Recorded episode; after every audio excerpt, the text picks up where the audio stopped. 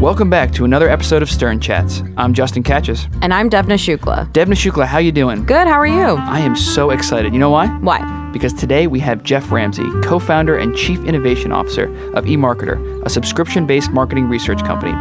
Jeff was the keynote speaker at the NYU Graduate Marketing Association's conference this year on unraveling big data. Jeff is a guru in the marketing and advertising industry and a well known public and inspirational speaker. He's such a wonderful storyteller, and it was so clear how passionate he is about data and the industry today. I heard he's a magician too. Can't wait to see what he has up his sleeve. What do you say, Devna? Are you ready to start the show? Let's flip the switch and let's go. Cue that music.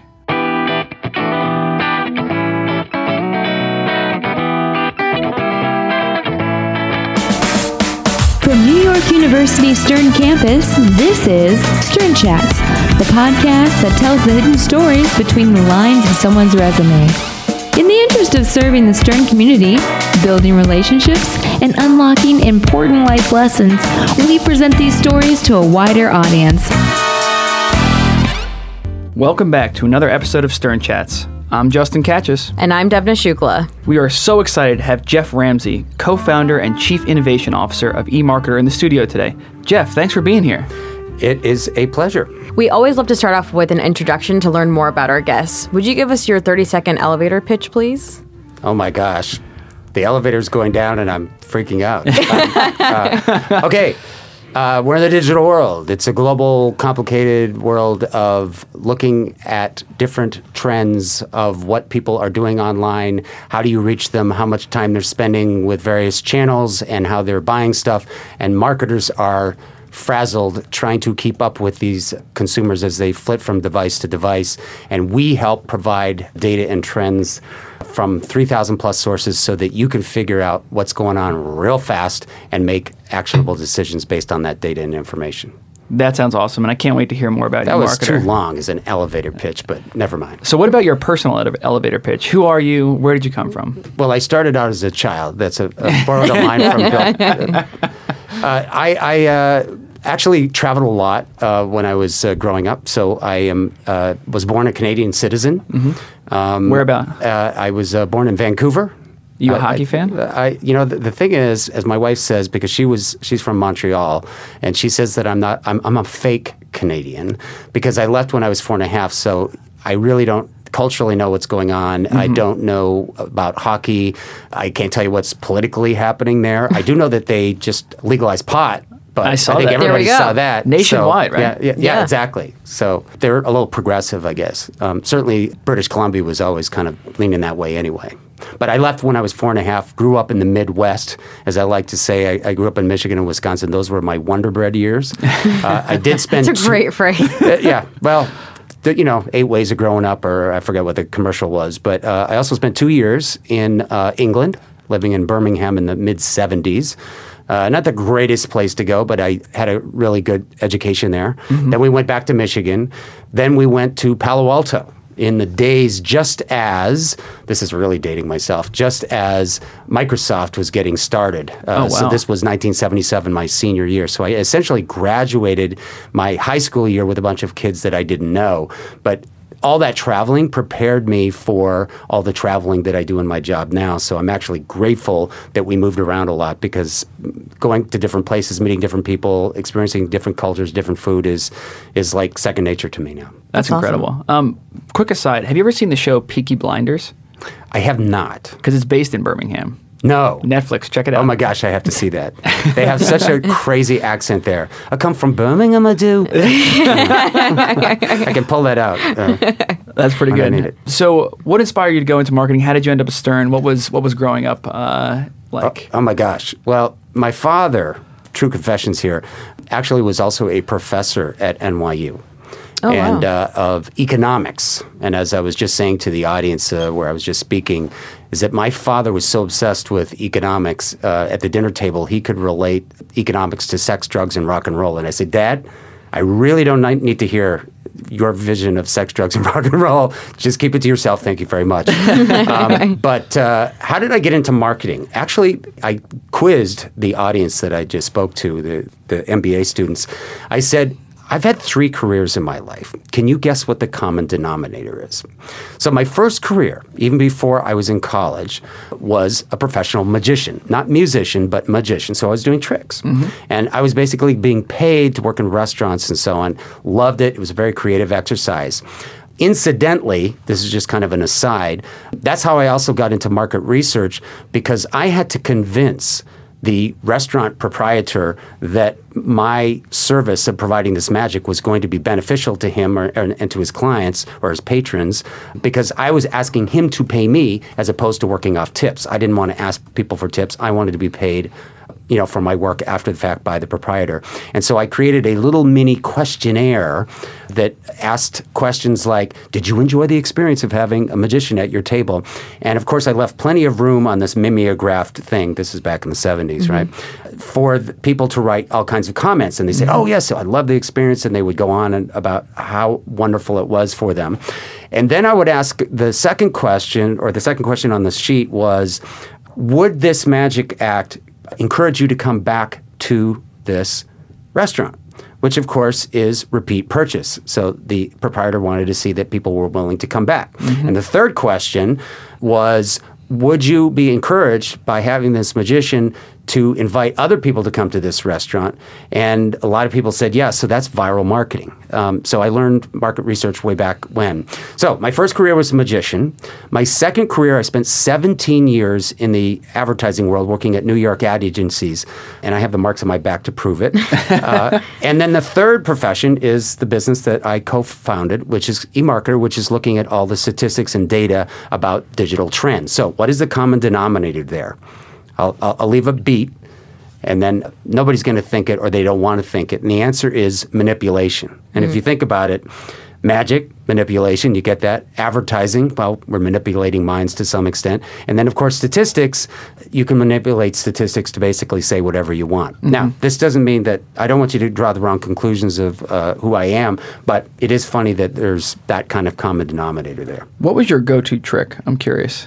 Probably one of my go to tricks was taking a fan of cards out of thin air from my hands. I worked, I was like the geek of my day because we didn't have digital devices. Mm-hmm. So I went to the library and I learned how to do tricks. And I spent hours and hours, often in front of the TV, practicing sleight of hand, like palming cards or coins and so on. And so I would love to create a fan of cards, drop them into a hat, create another fan, and it was like seemingly endless. Mm-hmm. And it it required a tremendous amount of practice. Uh, but it's interesting because I can go after I don't know, you know, I'm going back. I'm 59, so I could go back to when I was about 12 years old, and those muscles in my hands still remember what to do. Wow. I was going to ask if you ever like perform party tricks now at like a cocktail hour. I, in fact, just did a magic show the night before last, and I do a magic show every year for our staff. We've been in business for 20 plus years, mm-hmm. and it's a tradition now at the holiday party that Jeff Ramsey, co founder, does a magic show. Do you have a stage name? You know, I always have to come up with something, uh, uh, something that sounds uh, foreign and interesting. I mean, So Jeff Ramsey's just- a pretty great name, I have to say Yeah, myself. it's- So, it- like, th- I, I usually go Italian, so I go uh, Ra- uh, the Great Ramzini. The Great Ramzini. Yeah, it sounds pretentious, but you know, it's part of the act. we're curious about your time at Stern, and you've had all these really interesting careers and, and different passions of yours. What was it like to be here at Stern, and how did Stern impact your passion and also focus for what you're doing as well?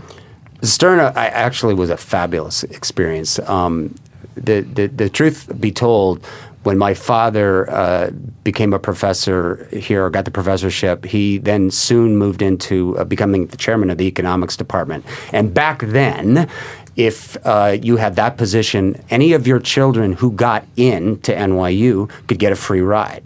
Well, I didn't understand back then how important that was, and certainly schools become a lot more expensive because I've had four go through the, tran- or three of my four go through the transom, and I know what that what that expense looks like. So um, I fortunately never had to have any debt, but I did get in, and, and my dad jokes routinely now. He says, "You know, son, uh, NYU's changed a lot since you went to school. You'd probably never get in." so here I am talking to MBA students. So Thanks, I, I did okay. Uh, It's uh, you know, but I hope you'll send him a picture of you being the keynote at our uh, marketing conference yeah, today. I'll say, "Take this, Dad." Yeah. So, how did marketing come about? I mean, it sounds like you had this kind of prior Oh, sure. experience in, in magic, but at Stern in particular, was there anything that prepared you for the field or, or, or piqued your Abso- interest? Absolutely. Um, at the very beginning, going into college, having been a magician and having enjoyed the creativity of that, I was entertaining the possibility of being a professional magician for life or an actor. These things all were enticing and exciting and so on. But then I thought, statistically, what percent of actors think uh, think uh, uh, New York City. What percent of actors actually ply their trade as opposed to you know being a waiter uh, or doing some other job just to pay the bills? And then I thought, what percent of magicians uh, actually make it and, and, and have a living and they don't have to supplant that living with something else. And I know many magicians who are far better than I was that, and they have to have a second job. So I basically decided, you know what, I'm going to go to business school. But I had no idea what I was going to do. It turns out I was really good at math, not as good as my father, who's like a brilliant statistician. Sorry, statistician. and I'm sure he let you know, right? Oh yes, uh, yeah. Uh, you know what? When I was uh, uh, in uh, junior high school, I remember the experience of carefully walking into his study, not to interrupt him as he's sitting there with his pipe and he's working on an equation that's literally an entire notepad long. Like you know, I don't know how he keeps retains all that entire equation in his head. And I would say, I'm having trouble with my math. Can you help me with a, one of these one of these problems? And he would say, Oh, I can show you 16 different ways to do this. And I'm like, How about you show me the easy way? and in fact, if you could show me the answer, that would be even better. um, so it was always asking for trouble to go in and, uh, and ask him a, a question about math. But I did pretty well at math.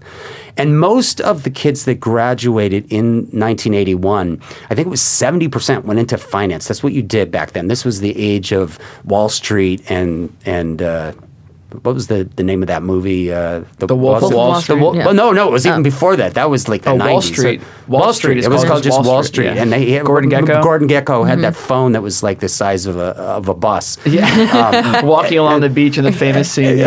Exactly. And and so I was struggling because I didn't want to go into finance. I have no problem with numbers and so on, but I just didn't want to go into finance. So I said, I'm just going to have to keep trying different courses and see what, what bites. I, I took an acting class, never had so much fun in my life, but I reminded myself, Jeff, how many actors make it? So let's try something else. You took an actor class. You took an acting class at Stern. I did. Uh, it was part of the, I think, a freshman freebie I got. Uh, so you know, I had you know a couple of electives, and Mm-hmm. somehow I, I, I was able to do that. Maybe th- they've changed it now. anyway, so We'll look into it. We'll let you but know. so so in my junior year, this was a seminal moment. I took an advertising course with a professor at the time uh, who was Sam Craig. He was here for he was an institution for a very long time. And it was a perfect combination of statistics because you have to look at numbers, and particularly today in, in digital marketing. I mean, my gosh, if you don't know numbers, you're not going to get very far. And human psychology, which I was always interested in, which kind of relates back to the magic, right? And there was this creative element to it because you have to create an ad that's going to resonate with consumers. And there was also a market research side to it that I later would find out was definitely uh, uh, something I was interested in. And so I fell in love with this course. And basically, within the class, we were put into a bunch of groups to compete with each other like we were mini ad agencies. And I just fell in love with that kind of case study approach. And I felt like I was flourishing. And I said, I determined at that point, I'm going into advertising. But of course, the year I graduated in 1981, there was 10.8% unemployment and there was no jobs available. And so I had to spend an entire like three or four months in the summer looking for a job and finally found a, a small agency in Queens that had about 25 people in it. And within three months of me joining it, it folded. And Oh, so wow. I had to start my journey all over again. But that's, that's the hard knocks way of life. And actually, that helped me uh, learn perseverance. So once that ad agency folded, then what happened? What did you do then? Then next? I developed a campaign for myself. I said if I'm going to be in advertising, I'm going to create or market or create a campaign or market myself. So I created a one-page ad which basically had my photo on it and a positioning statement for why you wanted to hire this guy because he had the perfect combination of looking at data and trends and understanding where they're going and developing insights and then coming up with a positioning that would put a brand uh, ahead of its competitors. Um, I have no idea what I said back then, but it did get me a lot of interviews. So is that different than a resume drop? mean, It's is it- is different. it- yeah, it's different in that it wasn't just a. I mean, I, I attached a resume too, Mm-hmm. but what caught people's attention was I actually developed an ad for myself as opposed to here's their standard cover letter. Mm-hmm. Please look at this. You know these bullet points in my uh, resume and see how that lines up with the thousand other resumes that you're looking at. I wanted to be a different person in the pack, and one of the ways to do that or differentiate myself was to create an ad for myself. Yeah, you got to stand out. And it's interesting you compare it to the way that we put our resumes together at Stern. And they have a very specific template with this very specific style, mm-hmm. with a very specific font and Right. spacing. so that it looks exactly like everybody Every else. single one looks Yes. exactly the same. And you're really discouraged from being a little more creative and being a little more entrepreneurial and, and coming up with a way, different way to stand out. So Yeah. it's glad to see that it, it, it, it paid Yeah. dividends for And I actually put the ad in an envelope and put a stamp on it. I, I, you guys know what that is? Direct Um, mail. Yeah, yeah, direct mail. And I and I would mail it to the the owner of the uh, ad agency or the the uh, CEO. and I assume this landed you a job at some point. It did. Then my first break came at TBWA. What is that? What's that? What is that? TBWA. Um, it doesn't exist as that anymore. I think it's TBWA slash Chiat Day. I mean, you know the, the mergers and acquisitions that go on the agency Yeah. world, which is one of the reasons of why I got out after 17 years. Um, but the funny story was, well, it wasn't so funny at the time, but I had convinced the owners of the company that I was going to be a good hire, and they then put me under a boss. Um, and this is probably one of the most important lessons I learned because the fact of the matter is, everybody talks about mentorship. I like to mentor people. Um, a lot of good mentors have made a huge difference in my life. Mm-hmm. But you know what? At the end of the day, and I've heard other people say this too, you actually learn more from a bad boss mm-hmm. than you do from a good boss. What you learn from a bad boss is how not to do something.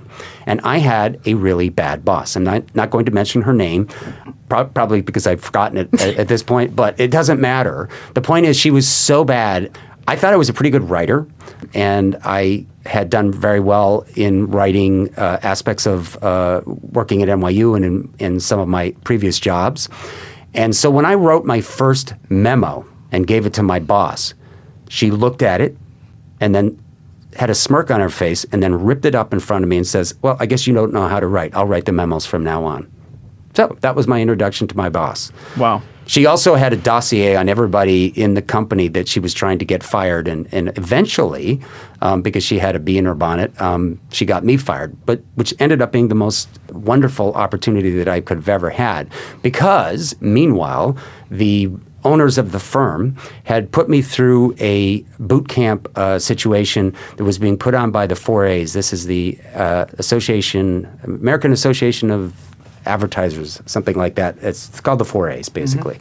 And the idea was that they had 50 people, uh, all from different ad agencies. Some people were creative, some people were research, some people were account managers like me. And they pit us in, in groups of four or five against each other over a three or four months period to come up with a campaign that you had to justify uh, not only orally, but also with this big, huge, massive deck. And so I, I learned a very valuable lesson. We won, uh, but I uh, also realized I was so crazed, having been let go from this this company, working for this woman. I was so crazed to to succeed that I basically alienated all my teammates by doing all the work, or if, if their work wasn't up to scratch, I just did it myself, and I worked till three or four or five in the morning, um, and I redid their work, and so I kind of alienated them because I was just like micromanaging and taking care of everything because I was so determined to win. And then when I went to the awards ceremony and we found out we won. They were all kind of distanced from me, mm-hmm. and I went home and I just bawled. I said, "Oh my gosh! If this, I've just killed myself for three or four months, and all I've done is alienate people. What is the point? And then I started rethinking my career and thinking, you know what? This is a people business. If you're going to be successful in this, you've got to learn how to get the best out of other people. And I have changed my ways now so that um, I, I'm a much better leader, and I make sure that I, get, I, I look at everybody's specific talents and I make sure we bring them to bear, and that we give people a chance to succeed. That's great. I mean, I'm so happy you had kind of like that self-reflective moment. Mm-hmm. I feel like a lot of people here also go through something like that, where you know you're kind of in this business school Mm-hmm. atmosphere, and to be successful, you have to rely on one, one another, and you have to give as much as you receive. Yeah. So and, and- which is why I, I mentor so many people because I know what it, it's like to get a break and to have somebody give you a little bit of guidance. Mm-hmm. Because I think we all have specific gifts, and I tell people, you know, s- sometimes it's really obvious. I'm going to be a doctor. I'm going to be a dentist. And I went to school with a lot of friends of mine who knew exactly what they wanted to be, and I had no idea. But what you can do, you don't have to be like the, the biggest expert in any one thing in math or whatever it is. But if you can combine a confluence of different skill sets and put them together in a unique array that is makes you you, then you can actually succeed in s- things that other people can't do because you put together these things in, in a certain way. And I ended up when I got laid off the first time, uh, or I guess it was the second time in the uh, rec- media recession of '91. I've been through like three or four recessions, so you know the Great Recession was nothing compared to these. and you've got the scars to prove And, it. uh, yeah, exactly, exactly. But I, I was off for three and a half months, which is nothing compared to like a lot of people uh, over the course of 30 years to be laid off for three and a half months. And I read the book, What Colors My Parachute? And basically, what it was doing was ga- taking me through an exercise of examining, being self aware who am I? Go back to that second grade uh, play where you felt like you were alive for the first time on stage, whatever it was, and you start to understand what you're really good at, what you're passionate about, and then you end up putting together this kind of synthesis of the best perfect job that you could, you know, job description that you can. And I looked at it at the end of three and a half months, and I finally had gotten a job, and I looked at it and I go, oh no, this was like developed by a, a committee that was on drugs because it made no sense. It said that I I wanted a job where I'm synthesizing great amounts of information and I'm doing a lot of number crunching, but I'm not doing finance, and I'm on stage, and it's like I was a circus guy while I'm also an actuarialist. I mean, it made no sense. And I'm like, I had to shelve it. And it wasn't until six years later that I realized I had essentially written the job description for myself, which is what I do now, um, which uses every single one of my talents and none of the talents that I don't have. Like I'm a really lousy manager. I majored in marketing and management, and I've been pretty good with marketing in terms of positioning and so on. And I got an A in every management course at Stern, but actually doing it in real life is a very different thing. And I learned that there were way better managers than me. I'm a good leader, I'm just not a good manager. So you have to have humility as well. What's the difference between the two, a great leader and a great manager, in your perspective? Sure. Um, a manager is somebody who's really good at executing on a vision and getting others and other res- other people and other resources together and combine them in a way that produces the most effective result with the most efficiency. I'm not so good at that. It turns out I'm much more of a creative person. And that going back to the magic days as an example. And I'm a good leader because I have a very clear vision.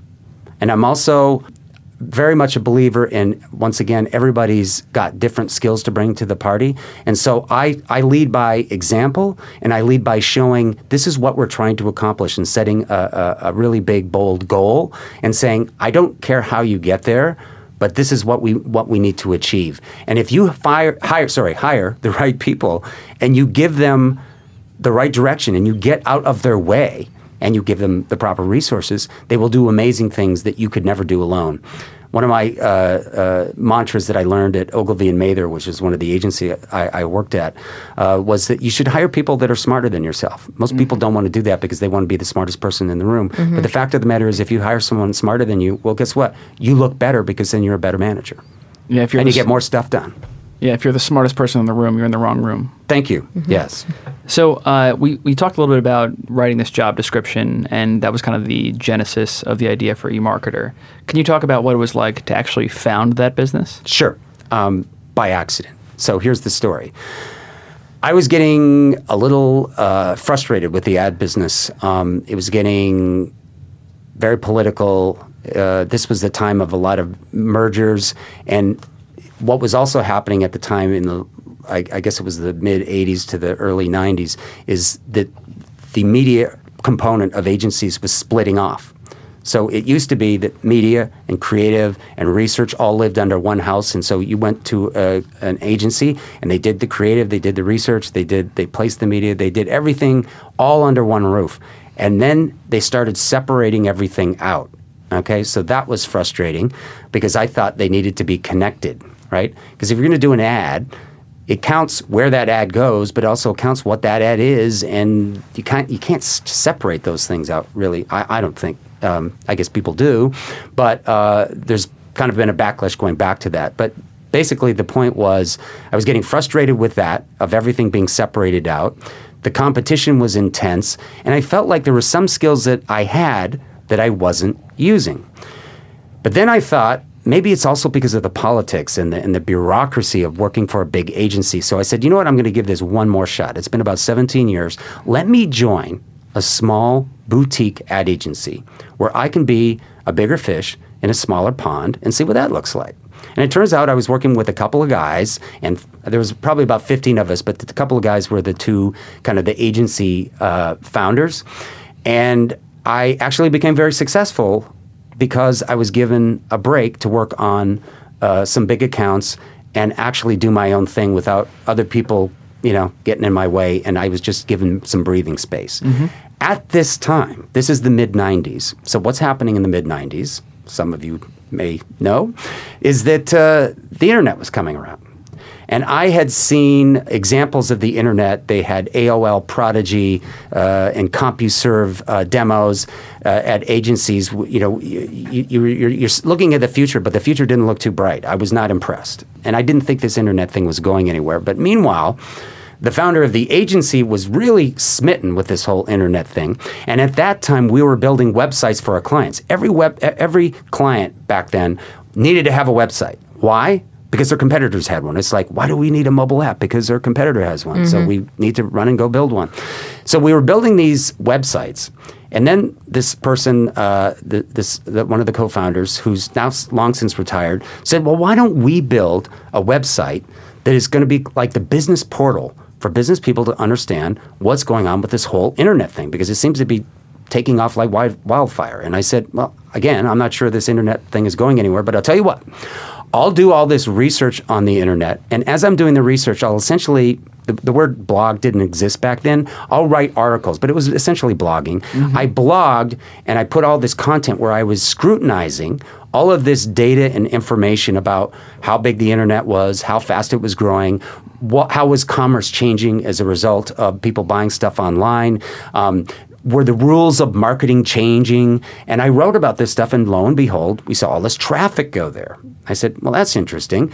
Um, and so then the, the partner of the firm says, so we need to make some money out of this. I'll tell you what, all these other companies out there like Gartner and IDC are writing these reports, and people are snapping them up like crazy. The dot coms and the VCs are all buying these these trend reports to find out what's happening with the internet. Everybody needs to know what, what the trends are. So why don't you write a report? And I said, oh yeah, some anonymous account executive working at a no-name small boutique ad agency that no one's ever heard of before is going to write some report and we're going to sell it. And he says, yeah, that's basically the idea. So on top of my day job, and anybody who works in advertising knows that that can be a pretty brutal uh, exercise working till 8 9 o'clock at night sometimes and many times on weekends i found time in my spare hours to write this report in my apartment just as uh, uh, I was having my second child. Uh, we already had a two year old at home. And so I just kind of holed myself up in this one room, teeny little room, and I wrote the first report in May of 98. We threw it up on the web. We came up with a ridiculous. Any price we i don't know $195 let's see what happens. We'll throw it up on the wall and see what happens. And it, it just sold like hotcakes. So then we kept raising the price 295 495 i think we ended up at around 795 and next thing you know we're making so much money that we decided in a couple of years from from that time period to just basically shut down the ad agency. And within about three or four months of that, we told our clients, no more retainer fees. We're not doing any more ad work for you anymore. Thank you very much for your for your um, business all this time. And we basically just started writing. I, I started writing reports, and uh, we sold them, and that worked great until about 2001. And may, many of you have heard of the dot com bust, and then everything kind of went to hell in a handbasket. So how did you come up with the name eMarketer?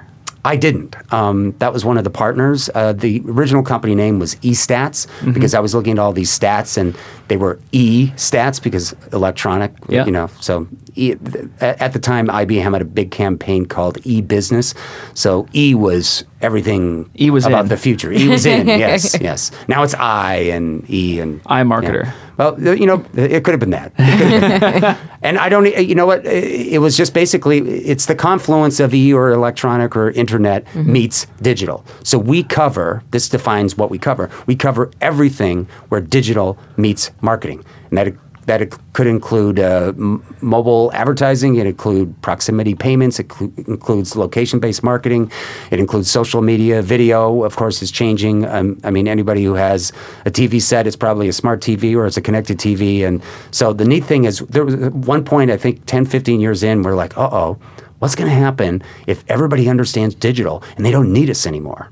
Well, the thing is, every time you turn around, digital changes. Mm-hmm. Mm-hmm. Everybody figures out Facebook, and all of a sudden Snapchat comes around. What the hell is this Snapchat thing? And this, this, all these messages disappear. What is that all about? And mm-hmm. who's doing this? And then artificial intelligence comes along, and some people are saying it's going to be bigger than the internet. So we got to get our arms around that. And then that brings out voice-activated devices. So every time you, you turn around, there is a new, shiny new object that's staring you in the face that you have to figure out. And marketers are in meetings all day long. They don't have time to figure this out. So basically, we boil the ocean of all the data and all the trends and the qualitative information, and we make sense of it, all the best practices, and put it in one place so you can figure out what the heck you should do so you can make actionable decisions a lot faster. How do you manage all of that? Because, like to your point, there are so many new shiny objects. There's so much noise out there. But for every new thing that comes through, there is half the people who think that's going to revolutionize the way we do anything, and, and the other half who are like, this won't last a year or five years or ten years.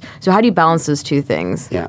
Actually, that really comes out of probably my learning deficit. It's never been diagnosed, but I'm not a visionary. I was the guy, member who said, I'm not sure this internet thing is going anywhere. I didn't want to bring that up. so, so uh, but how I approached learning um, is maybe somewhat unique for some people, which is that I don't understand what's going on with something, whether it's a math problem or a marketing problem, until I have I have rolled up my sleeves and looked at every single piece of data, analyzed it to death, compared it, contrasted, looked for convergence. Uh, looked at the different definitions to understand why does this number match not match up with this one. Oh, well, they're using a different definition of what an internet user is. You look at uh, different methodologies, different sample sizes, and then you look at biases in the research data. And so it's basically a process of uncovering all the information there is on a given subject, putting it all together, and sorting it and organizing it, filtering it, analyzing it, and coming up with a synthesis of okay, the truth seems to be here based on a cross section of all this information. And that started with my just not understanding what the heck was going on and by looking at as much information as possible then you have to start building a business and scaling a business and that means all the stuff that i was doing we had to create individual functions for so what do we have now we have a team of about 30 people whose only job it is as researchers is to find this information and develop relationships with research sources where they will give us information that's not publicly available. They organize it, they put it into charts, they make this third party data kind of come to life.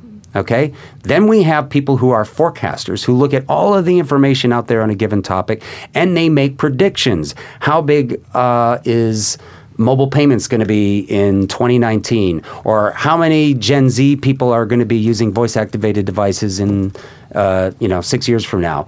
We, we make forecasts some 1300 a year based on a, this process i had of looking at all this data and dissecting it and making sense of, uh, of disparate information um, and then you have qualitative people who are doing interviews with industry leaders, with brand marketers, with agencies, with people in the ad tech world who are on the front lines of this stuff, doing this stuff, and they often have in- interesting insights or best practices to share, so we bring that in. Then we have analysts who boil all that up, put it all together, and, and synthesize it, and put it in the form of reports. Um, and cover certain topics so that you can understand everything about what's going on in uh, China with WeChat, and you can understand what's happening in Brazil with mobile payments, and so on and so forth. Uh, but it's basically identifying a number of different processes, finding the right people to do it, and, and having a lot of collaboration. So after 2001, the dot com bubble bursts. What Yes. happens then? How does your business shift? How do you adapt and continue to grow? That's a really good question. Um, probably the bleakest year for me in the entire career I've had at eMarketer was 2001. Um, because there were two things that happened. One is the the bubble burst, and it wasn't just that the economy went south, like in the Great Recession, where it was all about the financial crisis or the housing bubble. Right? This was about the internet. The internet had been hyped for years, and so all of a sudden, everything internet is like people don't even want to open the door. They don't want to answer the phone because it's like as uh, I, I walked into a, a chief marketing officer at a very large consumer packaged goods company uh, a couple years after 2001, and I asked him. So how have they done with digital? Because I was trying to sell him on, you know, buying our product, and he said, "Jeff, I'll tell you, we missed the boat." I said, "Really? For a chief marketing officer to admit that they missed the boat on digital? Wow, that's that's really saying something." And he said, "Yeah, it was the Titanic." His point being that it was really good to actually be on the sidelines and not spend too much time on it yet because it hadn't been figured out yet. And so the point was, uh, you know, digital really hadn't gotten its legs yet. And all the promises that digital made back in 2001 eventually would come true. It would revolutionize marketing, it would revolutionize commerce. But guess what? It wasn't happening in 2001. We didn't have the broadband for one thing. Um, not enough people were online, and we didn't understand that the basics of branding still apply. And we didn't also have the right technology uh, for, for a lot of the things that we thought we could do. It was just a very poor user experience. We didn't even have search yet. So Google hadn't come around. Uh, and so finding stuff online was, was problematic to say the least. I can imagine. So over this time period, um, how do you think the consumer adjusted to this to like kind of this digital revolution? Right, you talked a oh, lot the- about how you Yeah, you yeah. adjusted, right, and all the data mining and and the report building that you did. How does that impact the consumer, and what do you think it was from their Well, perspective? well, the consumer had no problem because the consumer was always just looking for a better way. And if you give me a better technology, you make you make it easy for me to search. Thank you, Google. Uh, you make it easy to keep up with my friends. Thank you, Facebook. Uh, I remember MySpace before that. Um, there was a lot of uh, folks that were um, learned the lesson of sometimes it's good to be. You know, third to the party or fourth to the party. A fast Uh, follower. fast follower. Thank you. Uh, but um, in, in in one sense, we were kind of a, a first first leader in that back then.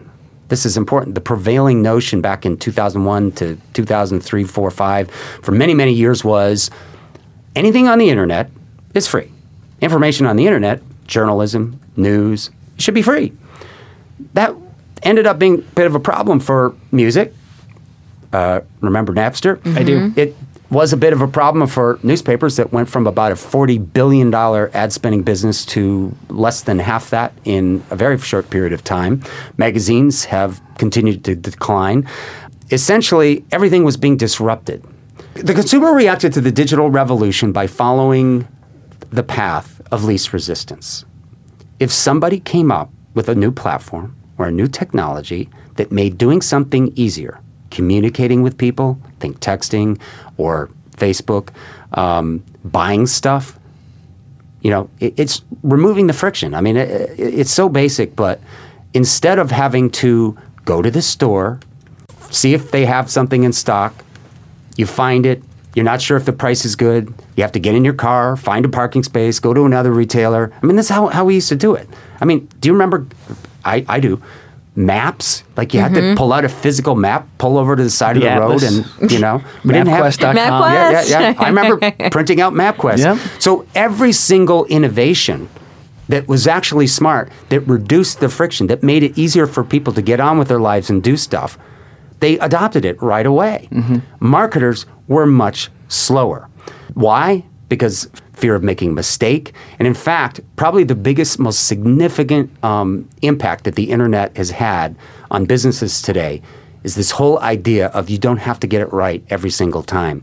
There's this whole perfectionist mentality that we had uh, certainly back in the 80s, and, and it, it applied to big brand marketers, it applied to agencies. You don't make mistakes. Mistakes are expensive. If you put up an ad and you're spending $500,000 on a TV commercial and the commercial sucks, nobody buys anything, guess who gets fired? You do. So you, you, you cannot afford to make mistakes. So you research the heck out of everything. You don't take chances. You don't take risks. You just go with the most common denominator back to your resumes, right? So what the internet, internet did is says it broke that whole model and said, you know what? Very cheaply, you can put something up online, whether it's a product or uh, a, a, website that is uh, information, and you can see if people go there and you can see the clicks and you can see if people are buying stuff. And you can test test test all day long. Multivariate testing now is is de rigueur with uh, artificial intelligence and so on.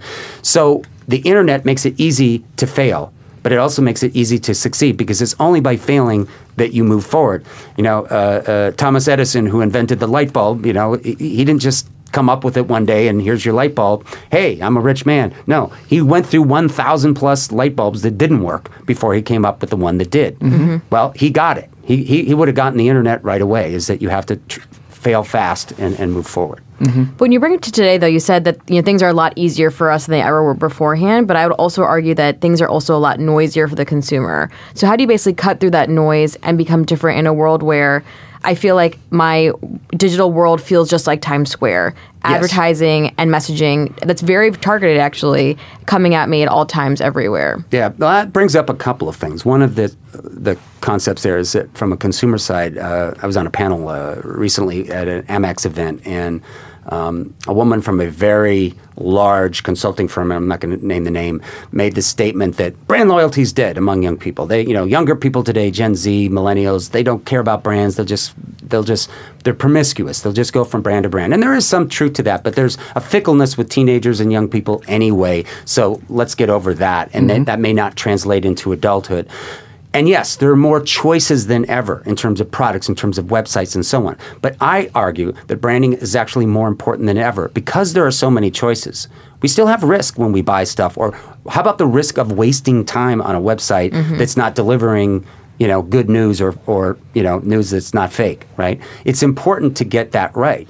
Um, so if you value your time, if you value your money, it's really important to pay attention to brands. And you know, I have a, a 18 year old who's in college. Don't tell me that he doesn't like brands. Look at look at what he wears. Mm-hmm. It's the same. I don't want to mention the brand marketer, but it's the same one every single time, and he uses an Apple phone and so mm-hmm, on and so mm-hmm. on. So yes, brands are more important than ever because in a fragmented uh, media markets marketplace with so many different choices of, of, products and so on, you have got to. Uh, uh, have the information at your disposal to make a decision about what you buy, and that's really about branding. Mm-hmm. So you you mentioned uh, we've talked a lot about data uh, yeah. during this during this interview uh, or during this discussion, um, and how advertising has become so much more targeted. And I spent time this past summer working at Amazon in their sponsored products group, which is in the advertising org. I heard about that. And it's incredibly data driven. And, you know, yes. I feel like I, I walk by, uh, you know, I walk by uh, a Nike store and I think about buying, you know, a Nike shoe. And then next thing I know, I'm scrolling through Instagram and there's a Nike ad, right? Yeah. So how do you think about uh, the way that data has kind of revolutionized targeting and retargeting? And also, you know, as consumers, we put so much information on the internet how do you think about drawing the line between what the right amount of data is and, and kind of personal privacy? That's a mouthful. And I'll, I'll try to dissect that uh, one bit at a time. Uh, and, you know, having been in this business for 20 years and looked at, looked at probably thousands and thousands of different surveys over many, many, many years, you, you start to see certain patterns. And one of the patterns is is just looking at the consumer side of things when you talk about personalization. And you know, we've been talking about one to one marketing since direct mail days, even before uh, the internet. Um, but it's it's kind of like it's aspirational. You're trying to get there, but you don't quite get there. One of the problems is consumers will tell you they don't want to be followed around on the webs- on websites and other places and be served up ads particularly after they just bought the product. Like, I just bought a car. Why, why am I keep getting this same car ads? Or I just bought this sweater. Why do I keep get, getting these sweater ads? Mm-hmm. That's retargeting, right? Mm-hmm. People are really fed up with that. And that's a very kind of crude way of using personalization. What we really want to do is use data to understand every individual consumer's journey or path to purchase. And it's, again, it's going to be different for every consumer because they're going to go on different devices, different platforms, and so on. They may be at different stages of awareness of your brand, consideration, intent to purchase. Maybe they purchased it and now it's all about loyalty. What messaging are you serving up? In what context, at what time, that's going to be relevant to them? If I've just bought your product and you're trying to give me a, a, a deal on it, well, I already bought it and now you're giving me a deal. That's that's not a good experience. So that's part of it. Um, the other part of it is that consumers will tell you in surveys, right to your face, oh my gosh, personal information is really, really important to me, and I don't want companies using that. And yet, and I'm not trying to beat up on any particular um, social media company here, um, but it starts with F. Um, but but Wait, the wait, fact it's coming to me. Yes, It's coming to me. but they, another one starts with T. Um, but the point is, is that um, I, I was just saying to the audience that we were speaking uh, with the, the MBA program is that um, we're all on these devices. We're all on these websites, and I think it's a Pew Research study that says over 50% of us, a majority of us, and particularly among young people, millennials, we get most of our news and information from what? From Facebook and Twitter and so on. And yet, in some of those same surveys or other surveys, when they're asked, do they trust the information they find on those websites? They'll say, no. Or I, I think uh, one statistic was that f- they think that 54% of the information that they find on Facebook is fake news. And yet, that's where they go for their news. So it's a kind of a conundrum. But the fact is, consumers are aware of personal information. They're, they're more and more concerned about it. Yet, if you give them some kind of value, some kind of experience that's better, whether it's a more relevant ad that you might actually be interested in that product, or it is a utility, some like app, like I'm a United uh, flyer, and I like to know if a flight's going to be delayed. If you tell me that on, on, on a little text notification, that's actually making my day better uh, so I can rearrange my plans. There's just so many examples of doing it right where you're not trying to at every second or nanosecond to sell somebody something, but if you're taking the time across that customer journey to use the data to serve them up something that's going to be helpful, and it's maybe not an ad, it's some kind of utility, or it could be an entertaining experience, or something that they want to share with others. As I described to uh, the group earlier, I call it magnetic content. You can go out searching you know, for your target audience, and you've segmented them, and you've got the different demographic profiles, and you're using programmatic buying to find these people all across the web based on what your presupposition is about who you are selling to. And it could turn out that a whole bunch of people want to buy your product that you're not even marketing to. So the other way to go about it is that's still a legitimate mean. You use programmatic buying to find people across the web, but you can also use another uh, uh, tactic, which is magnetic content, where you create content that is so interesting, unique, compelling, uh, some kind of utility. Think of if, if you've got a, a haystack. This is the all the people in the population, and you've got a bunch of needles in there. You're trying to reach the those people, right? Well, you pull out a magnet, those needles will come right to the magnet. If you pull out really good content, and this is why content marketing is such a buzzword at every conference I go to, is co- marketers are having to be in the business of creating content, not just products, but content that people actually want to pay attention to. So they have to work with their ad agencies, they may have to work with Hollywood, they may have to work with other creative services agencies that can create content that people will actually be drawn to uh, as opposed to serving up an ad that's designed to distract them from the content they came to in the first place.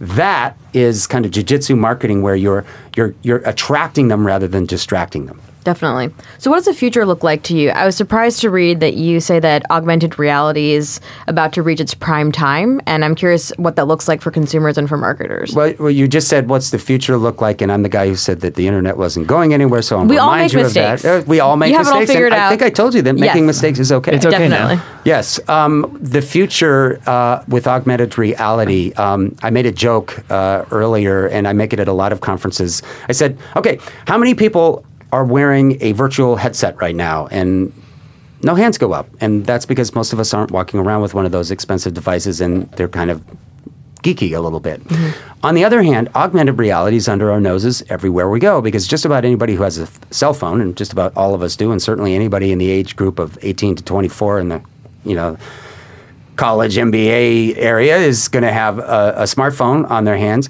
Well, that's an augmented reality enacted or enabled device. And so we see huge uptake with augmented reality. And I, I'm very excited about it because I think there's so many great use cases for marketers. And I think that th- this definitely is part of the future. And when I say future, I'm not talking about two or three years from now. I'm talking about marketers using it today. A couple of examples. Uh, one uh, I love is Sephora. Okay, so they have lipstick and, and makeup. Number for- one fan right here. you, for you, You're not for you women in the audience. and and what they did was they created an app where you can basically uh, try before you uh, buy. It's kind of like a test drive with this makeup shade because we all have cameras on our phone, so we've got a picture of our face, and then we can see what that lipstick looks like on us, and we can try, you know, 15 different shades of lipstick and go, that, that's the one, and then they can buy it online or they can buy it on their mobile device. Uh, Deb, have you tried this? I have. It's actually really cool. We should try it on YouTube. You can try all different things. It's really interesting that a brand like Sephora, that's not known as a sort of tech innovative company, is actually doing a lot of the really interesting, useful, easy to use um, sort of tech innovation strategies. Right, And, and think about it, they're also taking the friction out. And, and others like Estee Lauder have even taken it further. They, they haven't made it an app because people have to download an app. And let's mm-hmm. think about it. We, we, we have probably on our phones, if you look at your phone right now, you probably have 30, 40 apps on there, right? How many do you use? Probably five. It's Google Maps, it's, fa- it's, it's Facebook, it's Twitter, Snapchat, mm-hmm. whatever. It's the five that you use all the time. And so another marketer or retailer's app, maybe it gets downloaded and, and they use it once if you're lucky, but pretty much it's going to get forgotten. So what Estee Lauder did is that they made it a mobile web experience so that you could also try lipstick on and different makeup shades, but you didn't have to download anything. You could just go straight to the site on your mm-hmm. mobile phone and try the lipstick on. And so they they reduced the friction. It's back to that that concept again. Another good one is Home Depot, and they're doing it both in the home and in the store. So let's say I want to buy a new door. I can just hold my phone up to, you know, on my front porch, and I can project onto the door that's there a whole catalog of doors that Home Depot has and see how that red door looks on my house with the paint that I have there. And I go, oh, I'm not sure I like that. Let me try the blue one. And you and your significant other can sit there and figure out which one you're going to buy before you walk into the store. How cool is that? Versus going back and forth and back and forth and looking palettes. And it's, it, it, it lets you see what you're going to get before you buy it. You can do the same thing with IKEA where you can see what a piece of furniture looks like in your living room. Does it is it going to fit in the space? Um, because they can actually do right down to the measurements. Does it have the right color to go with your decor?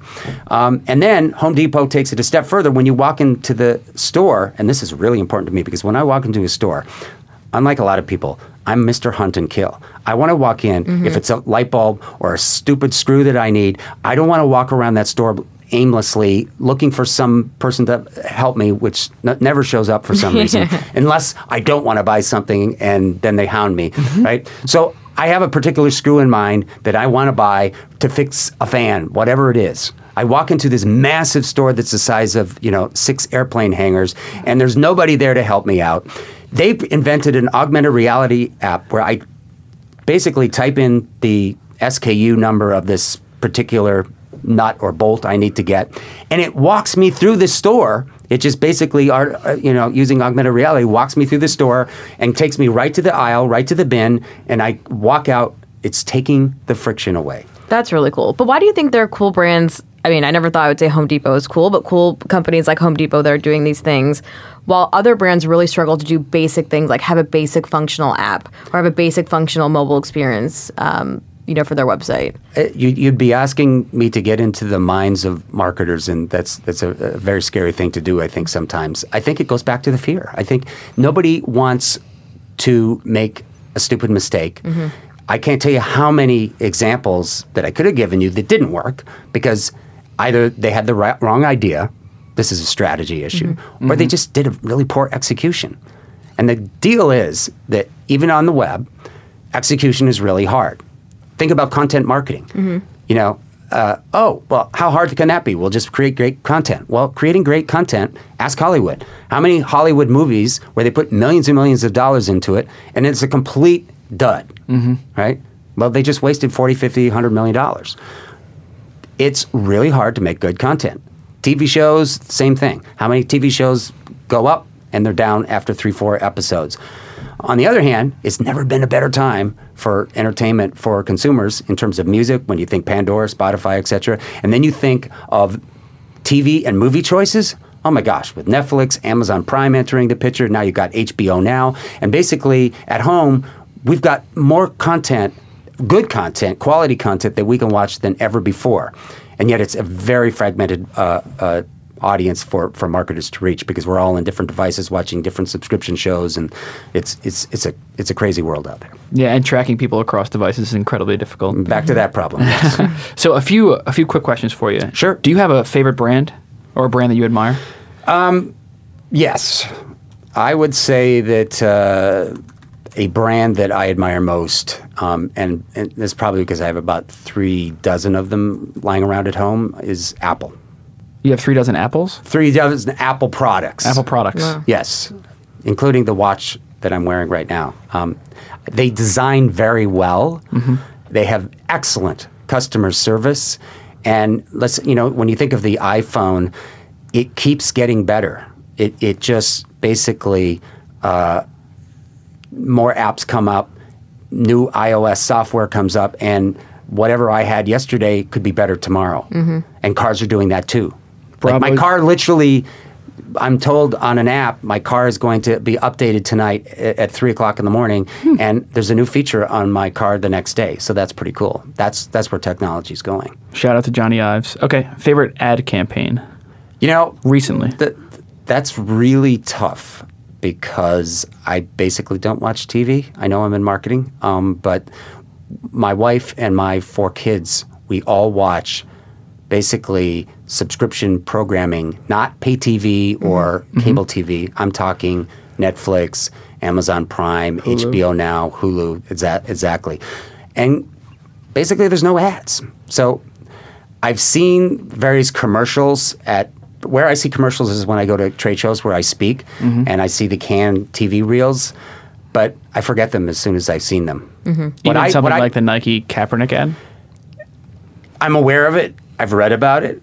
But I think what's more important than an ad campaign is the experience, the whole experience. Hmm. It is inclusive of the ad campaign, but it is the product delivery. It is the customer service. It is what other people are saying about it on customer reviews.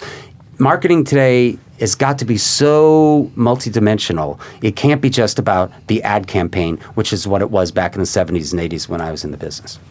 Who do you think has the best personal brand? Obviously, like a celebrity or a politician or. Podcast host. My favorites are actually Justin and Devna. Thank you. we worked really hard on our personal brand. It is, is it a constant part of our friendship conversation about what is going on with your brand lately? You know, I have a lot of favorite, um, I don't know, celebrity brands. It's really hard, but um, I, I, I, there's a lot of people that are on the speaker circuit, like with me, and uh, I have a couple of favorites. Um, and uh, I'll, I'll tip my hat here. This is at NYU.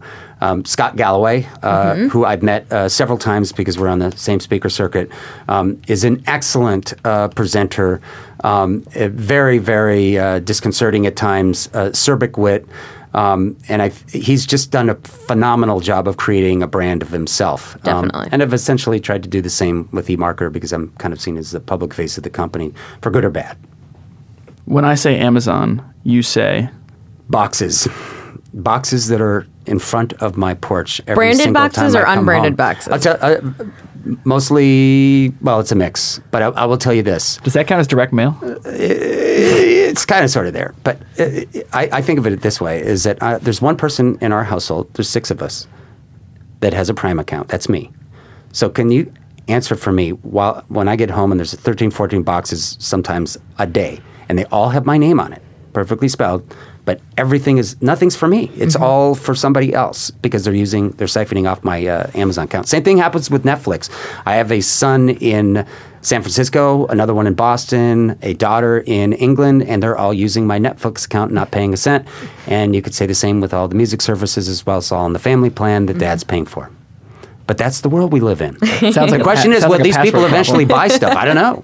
If it makes you feel better, I'm the owner of the accounts in my family, so our Amazon, our Spotify, all these things, and I'm really upset that my family uses all of my stuff. So there's some sort of like karmic you Oh, know, okay, justice yeah. happening between us. Maybe I feel a little better now. I want I want it to be on the record as a future employee of Amazon that I have my own Amazon account. Congratulations. Just myself. It's a big moment in my life, wow, you're grown up now. officially. so uh, as we begin to wrap up, any advice you have for people, you know, aspiring marketers, particularly those coming out of business school and Stern, what would you say to them now, looking back on your career? Wow. There's a lot of things I would say, but uh, probably most prominent is um, look at all the data that is out there. And look, we- we're a data provider, so that's another source you want to look at. And we like to think that we're very truth focused and objective, et cetera. But you can look at all the data in the world. But at the end of the day, you also have to trust your instincts and look at your own use cases, your own experiences with brands, and so on, and make sure that you balance the data with your gut because the data often tells you what happened in the past. It's kind of like looking in a rearview mirror, and that's good. But try mm-hmm. driving a car where you're only looking in the rearview mirror. You mm-hmm. also have to look forward, and you have to think and be inspired. And sometimes the data can help lead you there. Sometimes it's just an idea that happens to you in the shower. So be convinced that yes, data is important, but that you have creativity. We're all born with brains that have both a left right side and a right side, and you need to use both sides of your brain, not just your logical, uh, in you know, numbers focused side. Creativity matters. Absolutely.